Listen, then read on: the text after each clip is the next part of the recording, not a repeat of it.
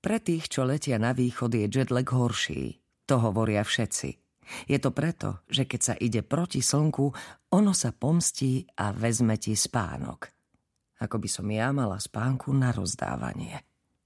Karlo po mňa prišiel na letisko v Mníchove, ale toto by som mame nepovedala. Viem, že ho nemá rada. Nikdy ho nemala rada.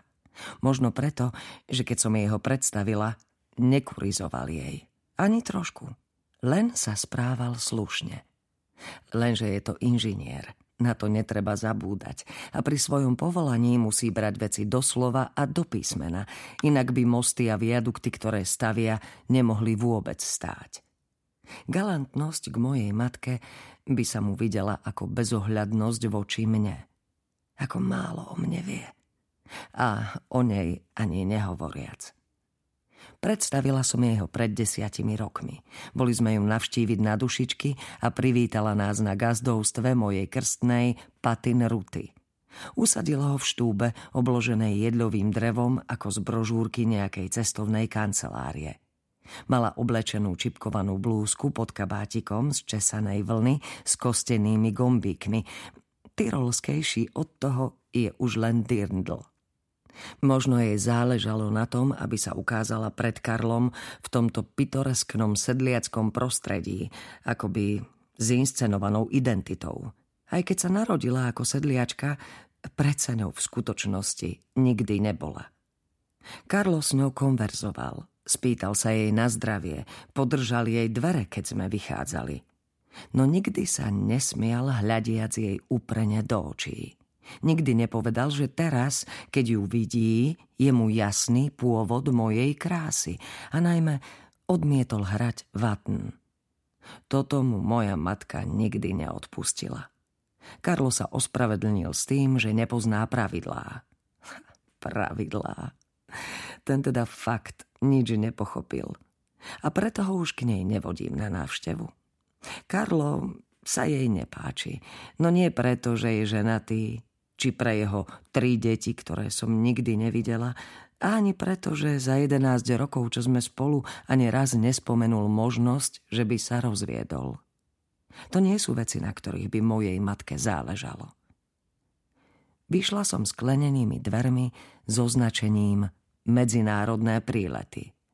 Asi 50-ročný muž mi tlačil vozík s batožinou. Jack Radcliffe z Bridgeportu, Connecticut. Priemyselník s poľnohospodárskymi mechanizmami na ceste do Mníchova na veľtrh v jeho odbore. Vysoký, prešedivené sluchy, dokonale padnúci tmavo-modrý oblek. Ja som aj po deviatich hodinách letu bola oblečená a upravená ako na vernisáž v New Yorku, odkiaľ som prišla. No keď Američan zočil Karla, chvíľku mu trvalo, kým pochopil, že niekto ma prišiel čakať alebo som ho možno zabudla informovať. V každom prípade sa prestal usmievať.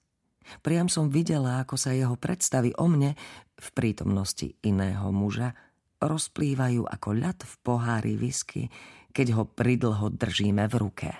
Pohľad mu ešte viac spriehľadnel, vyzeral takmer uslzený, keď mu došlo, že ten južanský fešák, tak dobre vyzerajúci, tam prišiel po mňa. Karlo nebol zaskočený ani prekvapený. Potriasol mu rukou, poďakoval sa, že mi pomohol s batožinou a potom ma objal širokými ramenami, ktoré sa mi stále tak veľmi páčia. Odchádzala som v jeho objatí, no ešte som sa obrátila. Povzbudivo som sa na ňo usmiala a zakývala som. See you later, Jack!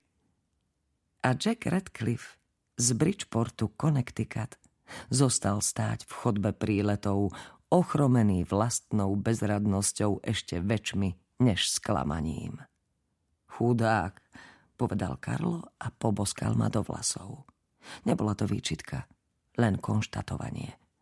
Ale nie, prečo by bol? Je to milý pán. Heviny, milí páni, vzdychol. Duševná spriaznenosť. Počas celého letu som mohla mať hlavu na jeho pleci. A čo robil s tebou ako sladkým bremenom počas celých deviatich hodín? Dvíhal deku, keď sa mi zošmykla.